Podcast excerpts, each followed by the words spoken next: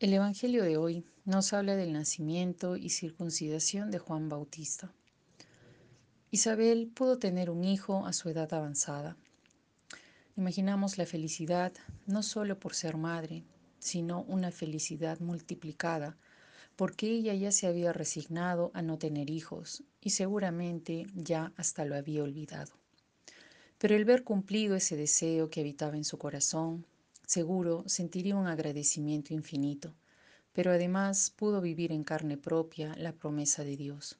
Lo imposible fue posible. En la circuncidación del niño preguntaron a los padres, ¿cómo se llamará?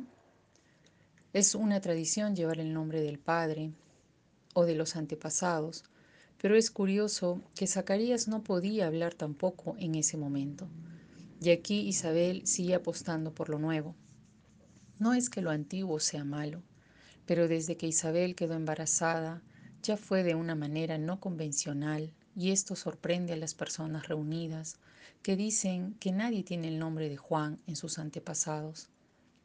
¿Será que lo antiguo nos da seguridad de alguna manera y marca cómo será nuestra vida? Pero no hay seguridad en lo nuevo, es solo un confiar de esos padres porque eso fue todo lo que tuvieron que hacer desde que Isabel quedó embarazada. es lo nuevo que rompe con lo antiguo. Y esto nuevo viene marcado ya con dar la palabra a quien no la tenía. Entonces nos abre al otro, a la otra, al que piensa diferente y dejarnos sorprender. La experiencia que vivió Isabel ya le hizo libre de condicionamientos. Tiene fuerza, la fuerza que le viene desde su corazón, que no tiene edad y no hay límites.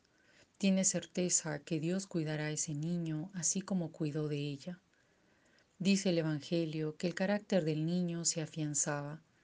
Vivió lejos de lo cotidiano en el desierto hasta que se dio a conocer a su pueblo. Este vivir en el desierto lo hizo Jesús también antes de iniciar su misión. ¿Será que nosotros también tenemos que hacer un camino en soledad? Un camino hacia nuestro interior para escuchar el mensaje de nuestro corazón y una vez que se tenga claro lo que tenemos, recién podremos salir al encuentro de los demás. Juan preparó el camino para la llegada de Jesús. Creo que todos de alguna manera tenemos que abrir caminos de paz, de crear puentes, de recuperar el sentido en varias áreas de nuestras vidas de llevar la buena nueva. Juan fue muy criticado, al igual que Jesús, pero ellos no dejaron su misión por miedo a las críticas ni al rechazo. Pidamos pues que el Espíritu afiance la misión que cada uno tenga en su corazón, que podemos llevarla, que podamos llevarlo, llevarla a cabo, sabiendo que uno más grande siempre está detrás, respaldándonos, y es de quien viene el crecimiento. Del Evangelio según San Lucas, capítulo 1, versículos del 57 al 66 y 80.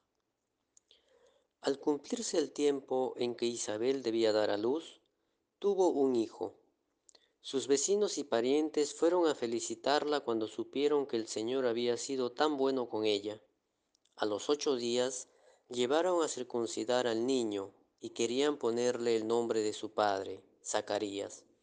Pero su madre dijo, No, tiene que llamarse Juan. Le contestaron, No hay nadie en tu familia con ese nombre. Entonces preguntaron por señas al padre del niño para saber qué nombre quería ponerle. El padre pidió una tabla para escribir y escribió, Su nombre es Juan. Y todos se quedaron admirados. En aquel mismo momento, Zacarías volvió a hablar y comenzó a alabar a Dios. Todos los vecinos estaban asombrados y en toda la región montañosa de Judea se contaba lo sucedido. Todos los que le oían se preguntaban a sí mismos, ¿qué llegará a ser este niño? Porque ciertamente el Señor mostraba su poder en favor de él. El niño crecía y se hacía fuerte espiritualmente y vivió en los desiertos hasta el día en que se dio a conocer a los israelitas.